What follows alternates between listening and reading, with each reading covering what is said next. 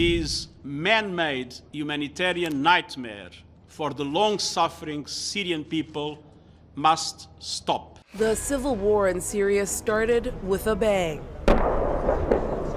What began as the Arab Spring, pro democracy demonstrations erupting all over the Middle East in 2011 soon turned into war when the Syrian government had enough. Crackdowns intensified, Syrians killed as protesters demanded the resignation of President Bashar al Assad, and the civil war erupted. Not to mention the factions of fighting also carried out by ISIS and Kurdish forces in the region. Innocent Syrians caught in the crossfire as the world chose sides. If we fail to act, the Assad regime will see no reason to stop using chemical weapons. The US and Canada blaming Syria for the atrocities, while the Syrian government gained support from Russia and Iran. Evidence of chemical weapons being used on civilians were proven, and the UN found massive evidence that war crimes had been committed as airstrikes killed more. The true number of lives lost will never be known, as estimates are that hundreds of thousands of Syrians have perished since 2011. The UN estimates almost 6 million Syrians have fled to neighboring countries and abroad, including here in Canada, while nearly 7 million are internally displaced. And yet, the war continues to this day. Today on Context, Syria, 11 years later. Why is there still unrest? and what has happened to the millions who fled. Welcome to Context. I'm Maggie John. Houchang Hassan Yari is Professor Emeritus at the Royal Military College of Canada. He teaches comparative politics and international relations and joins us to explain what has been happening in Syria and other regions uh, over the past 11 years. Thank you, Professor Hussein Yari, for joining us today My pleasure. Thank you for inviting me. Now, most recently, we have heard of Israeli airstrikes in Syria. 11 years ago, the unrest in Syria began with pro democracy protests and quickly turned to war. What is the state of Syria today? Uh, in the past uh, two years or so, uh, we don't see any major um, military operation for the simple reason that uh, most of the, um, the groups, uh, uh, armed forces, groups who were um, combating against Bashar Assad or the government's forces in Syria. they are almost dismantled or extremely weakened.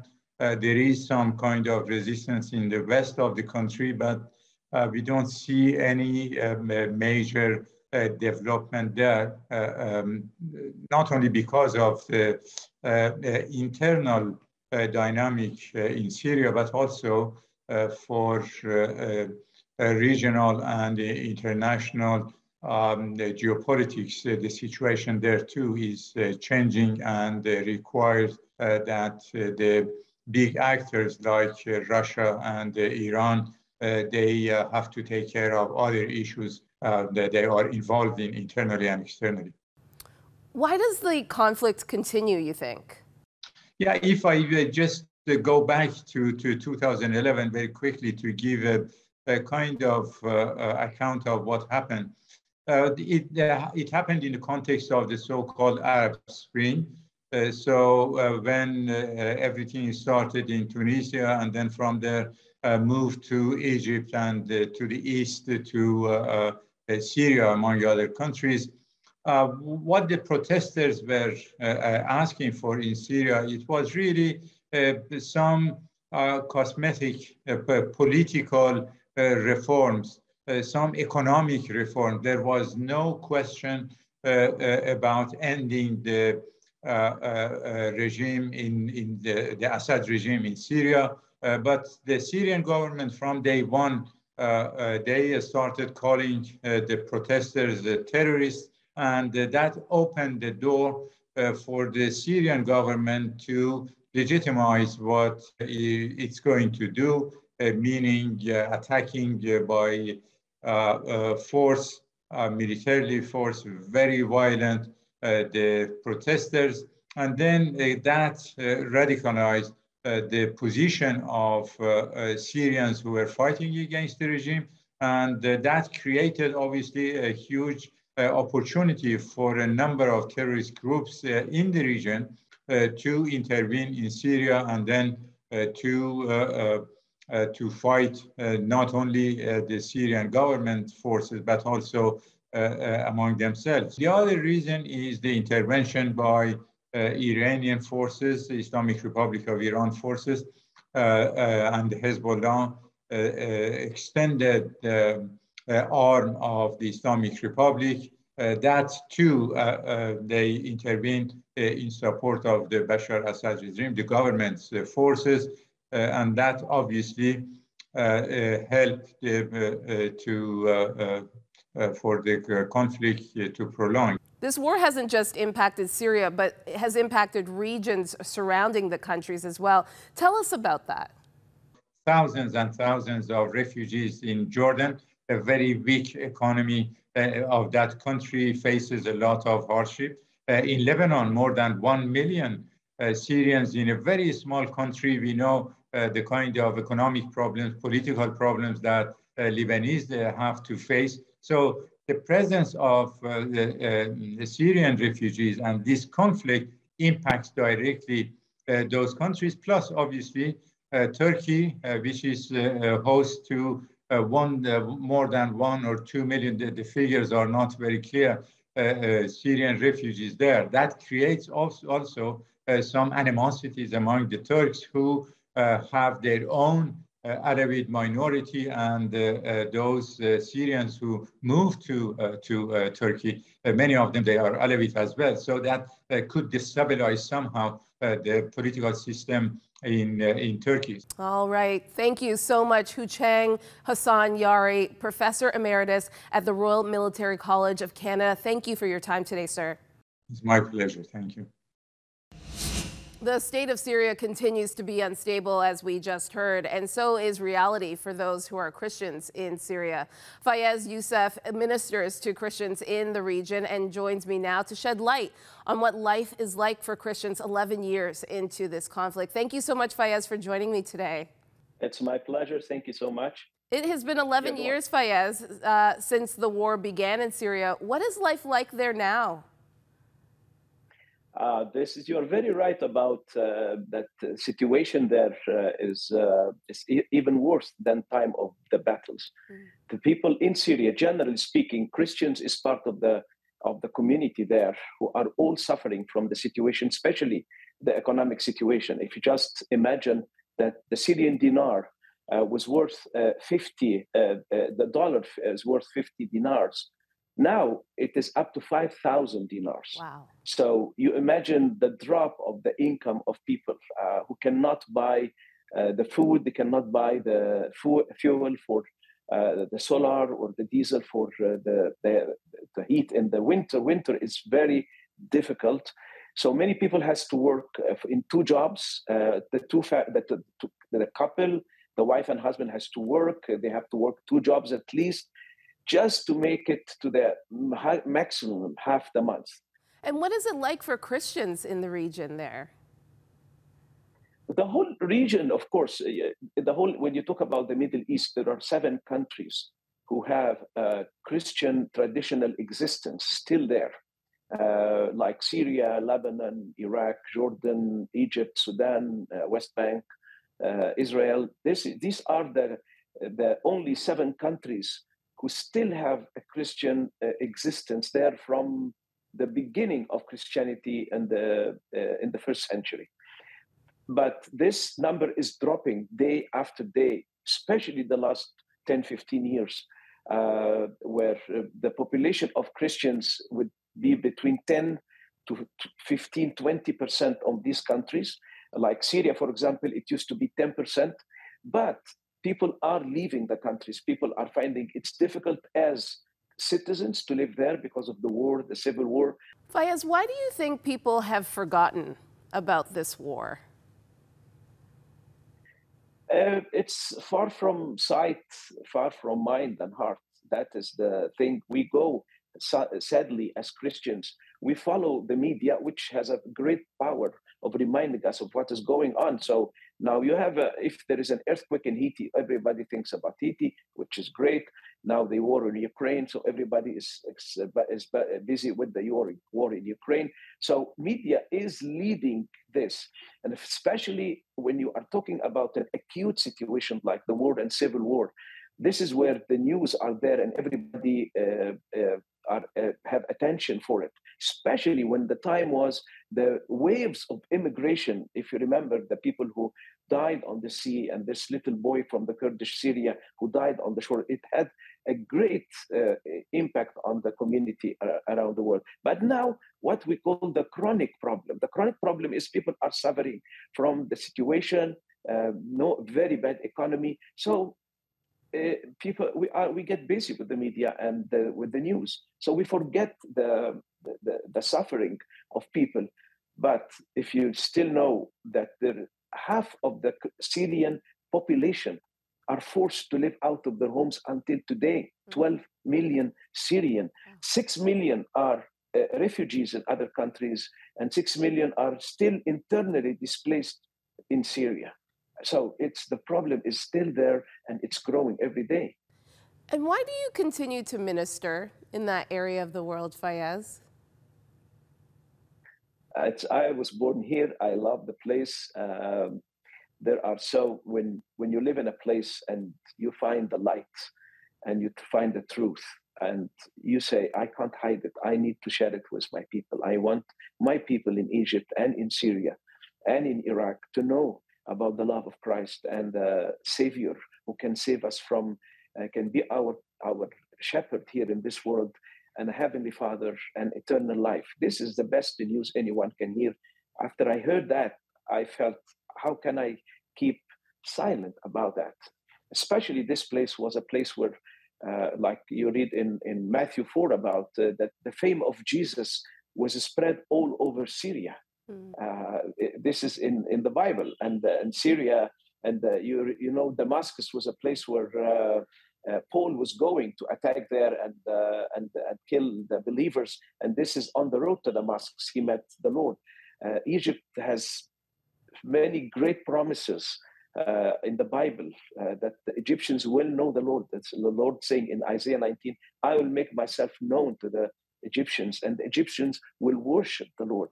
So seeing these promises, but not only that, trusting that the word of God, that the people who live in darkness and in the shadow of death will see a great light. We see this, it is not a promise far in the future, it is happening now.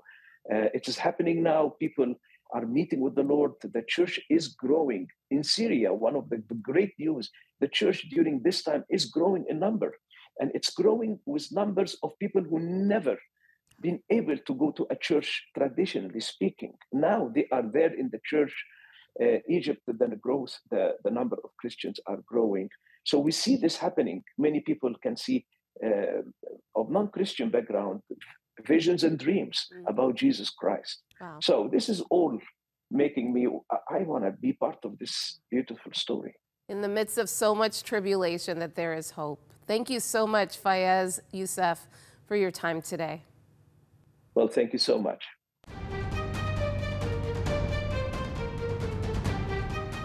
As you know, more than 25,000 Syrian refugees now call Canada home, fleeing at the height of the war. I recently visited one man who has found success and community here in Canada. Aleppo Kebab is a Syrian restaurant located in the east end of Toronto. Opened in 2019, it is run by Syrian refugee Zakaria Al Muqdad and in the short time they've been open, they've had a lot of success. Ranked top five best kebab restaurants in Toronto and five star reviews, Zakaria has shown in the short time he's been here in Canada that home is what you make it. Zakaria, thank you so much for having us here. You are very welcome, and it's my uh, it's honor uh, honored for us to have you today at Aleppo Kebab. Tell me about this spread, about all of all of this beautiful food. Uh, we have uh, the kebabs. Yes. And you know the appetizer. Yeah. So we started with the white garlic sauce. Yes, I love garlic sauce. Oh my goodness. Fattoush salad. Fattoush, yes. And uh, bread crumbs. Yes. And with the spices.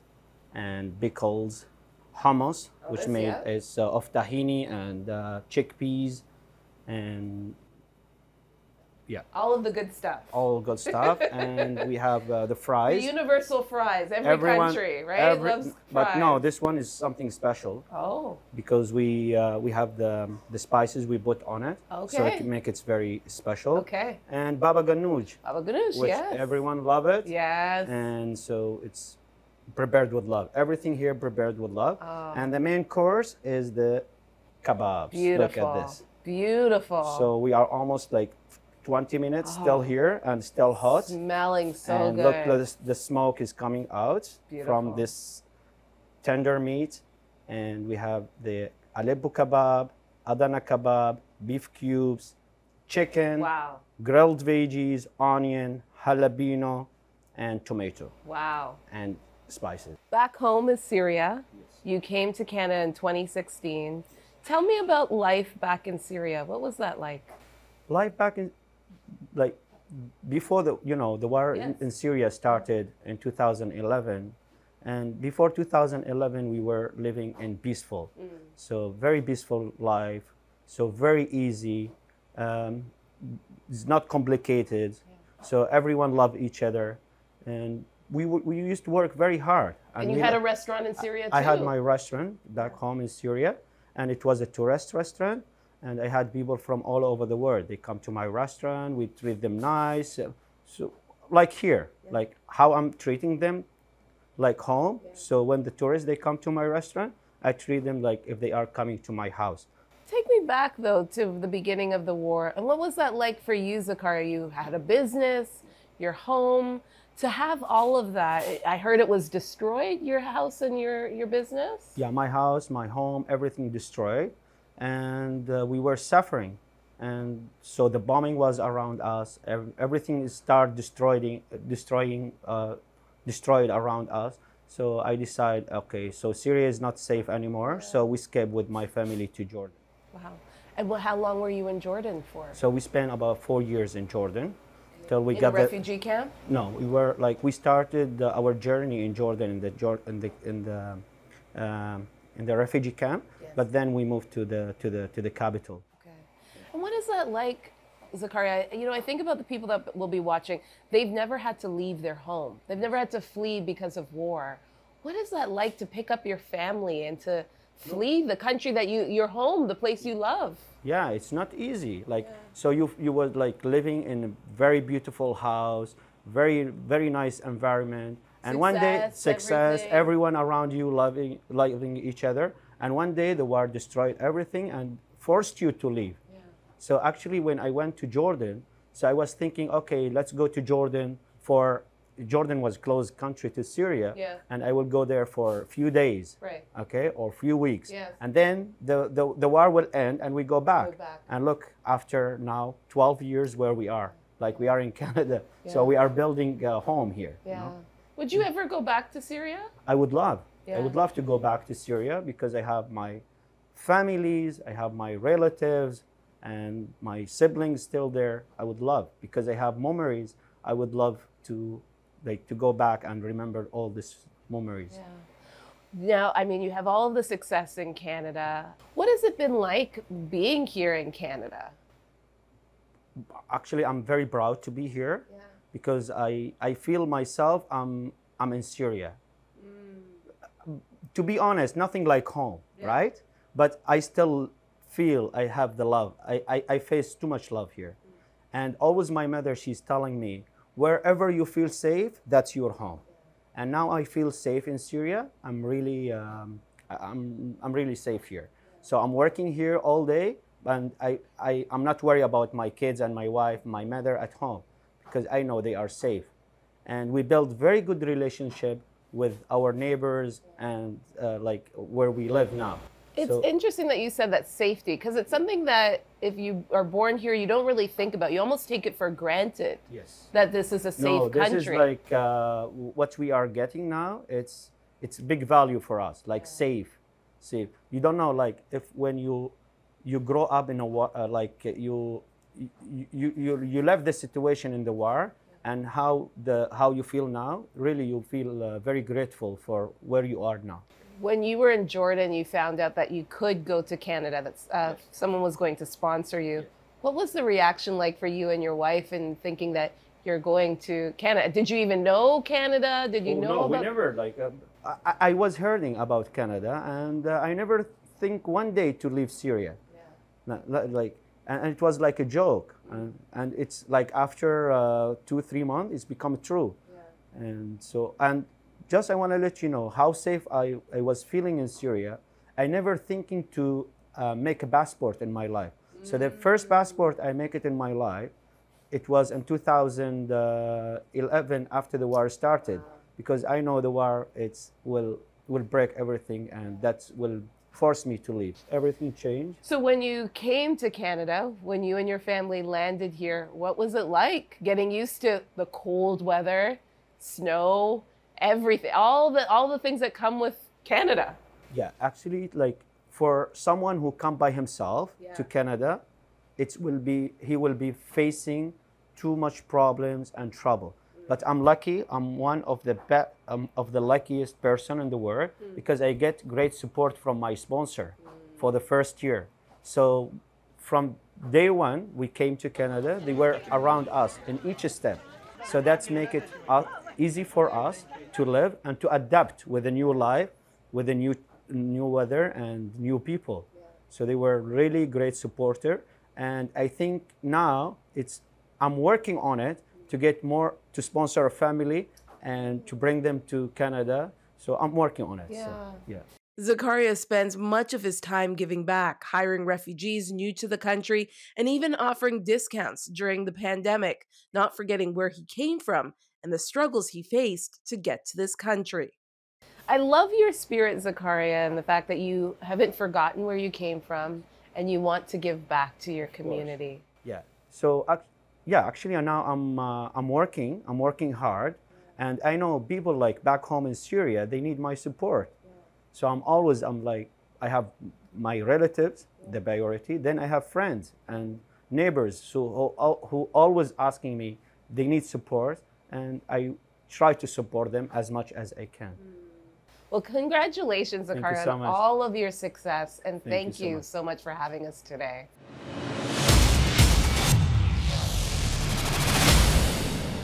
It has been 11 years since the conflict in Syria gripped the world. Conflict continues in that country, but the world has seemingly moved on. The Q panel is back. Colin and Julia are here. Calvin is away. Have we forgotten about Syria, Colin?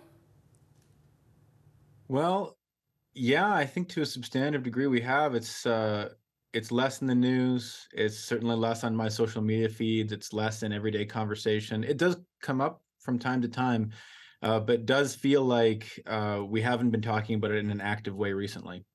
There were recent airstrikes in Syria. Uh, Julia, do you feel like um, Syria's kind of fallen off the map when it comes to what we're listening to, what we're consuming, uh, when it comes to media? Yeah, you know, I th- I think that's partly how our news cycle works, right? I think there's two things. Our capacity to hold multiple crises or conflicts in our hearts and minds is limited or probably exhausted is also a good word for it. So, yeah, when Afghanistan became top of mind, we stopped talking about Syria. When Russia invaded the Ukraine, for the most part, we stopped talking about Afghanistan you know the commitments remain the work is ongoing but that's kind of how we seem to work i think you know like it can just be so overwhelming to hear and think about the many situations of crisis and need around the world and here at home especially if we feel powerless to do anything about it but you know these situations continue to matter the people affected continue to matter and we should care and i think we want to care um, but at the same time it's like we have to find a way to attend to things that's more to scale with our capacity and unfortunately our capacity does have limits We all remember seeing the image of little Alan Kurdi washed up on the shores of Greece, an image of the plight of many refugees in our world. What happened, do you think, Colin, to that emotion and empathy? Well, some of it is what Julia is identifying already that um, other things happen in the world and those things capture our attention and consequently our emotions and our emotional bandwidth. Uh, also, these things are very often attached to our own sense of what we can accomplish. Um, when uh, when the first wave of conversations about uh, the Syrian immigration and immigration crisis hit, there were things that everyday Canadians could do to participate in helping people. I remember even in my local church community, we uh, we sponsored a, a, pretty large family to come uh, immigrate to Canada, and it felt like we were accomplishing something. It felt like we were helping in a material way. Uh, some of that is not been as on our radar, not not as available to us. Uh, some of those tools um, we've moved down the road in those conversations. Uh, and in some cases, just like Julie was saying, other huge crises have occurred, and we've been attending to that more than we've been attending to this. You know, we've all talked about this before on this show. 90 million people are displaced around the world, according to the UN. The number has increased since the war in Ukraine. Is the international community doing enough? And, and you know, both of you are saying this how much do we do and how much can we do? But Julia, what, what are your thoughts on, on that? What more can the international community do, specifically when we're talking about Syria? The fact that this war has been going on for 11 years uh, says that there are still people who are crying out for help in that country. Yeah. Yeah. We've also talked, I think, on this program before about the long waiting lists for settlement or that backlog we have in yeah. Canada that keeps growing crisis by crisis. Those are de- dehumanizing terms that I shouldn't, shouldn't use. This backlog is made up of people, people who have been deeply traumatized, who've lost homes and business and family and community, and who continue to wait for their chance at resettlement and new life and new community. And I, you know, I think there are things Canada can and should do to speed up those processes. I think there continue to be, as Colin said, things that churches and communities can do to help with sponsorship and resettlement. I mean, this is not the serious situation but you know i've been encouraged just in my neighborhood by how many families i know of or have heard of who are sponsoring or hosting individuals or families from the ukraine so we have some of the means available to us but the numbers are immense. The need is immense and it does require that kind of um, deliberate collaborative and coordinated effort from the global community to address it. At the same time i think we're seeing growing xenophobia in parts of the world, which I think is kind of working against us and hindering some of that global cooperation effort that's required to respond well to these crises, and particularly to those unthinkable numbers of displaced persons that we see. All right, we're going to call it there. Colin and Julia, thank you again for your time. Thanks thank very much. You.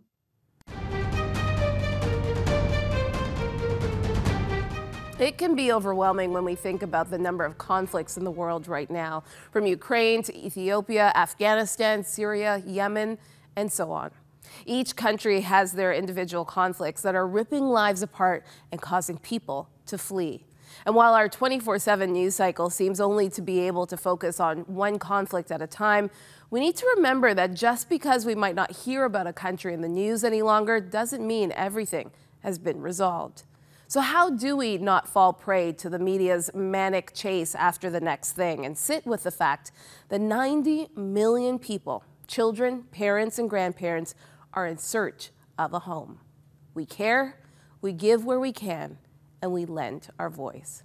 After all, we're told to speak up for those who cannot speak for themselves, for the rights of all who are destitute. Speak up and judge fairly. Defend the rights of the poor and needy. Thank you for watching. Let us know what you think of today's topic. Join the conversation on Facebook, Instagram, Twitter, and YouTube. For all of us here, I'm Maggie John. See you next time. Thank you for your ongoing support of Crossroads a supporter funded nonprofit organization and member of the Canadian Centre for Christian Charities. Thanks to faithful people like you, we are able to continue producing context. You can write to Crossroads, P.O. Box 5100, Burlington, Ontario, L7R 4M2, or visit crossroads.ca to learn more about our programs.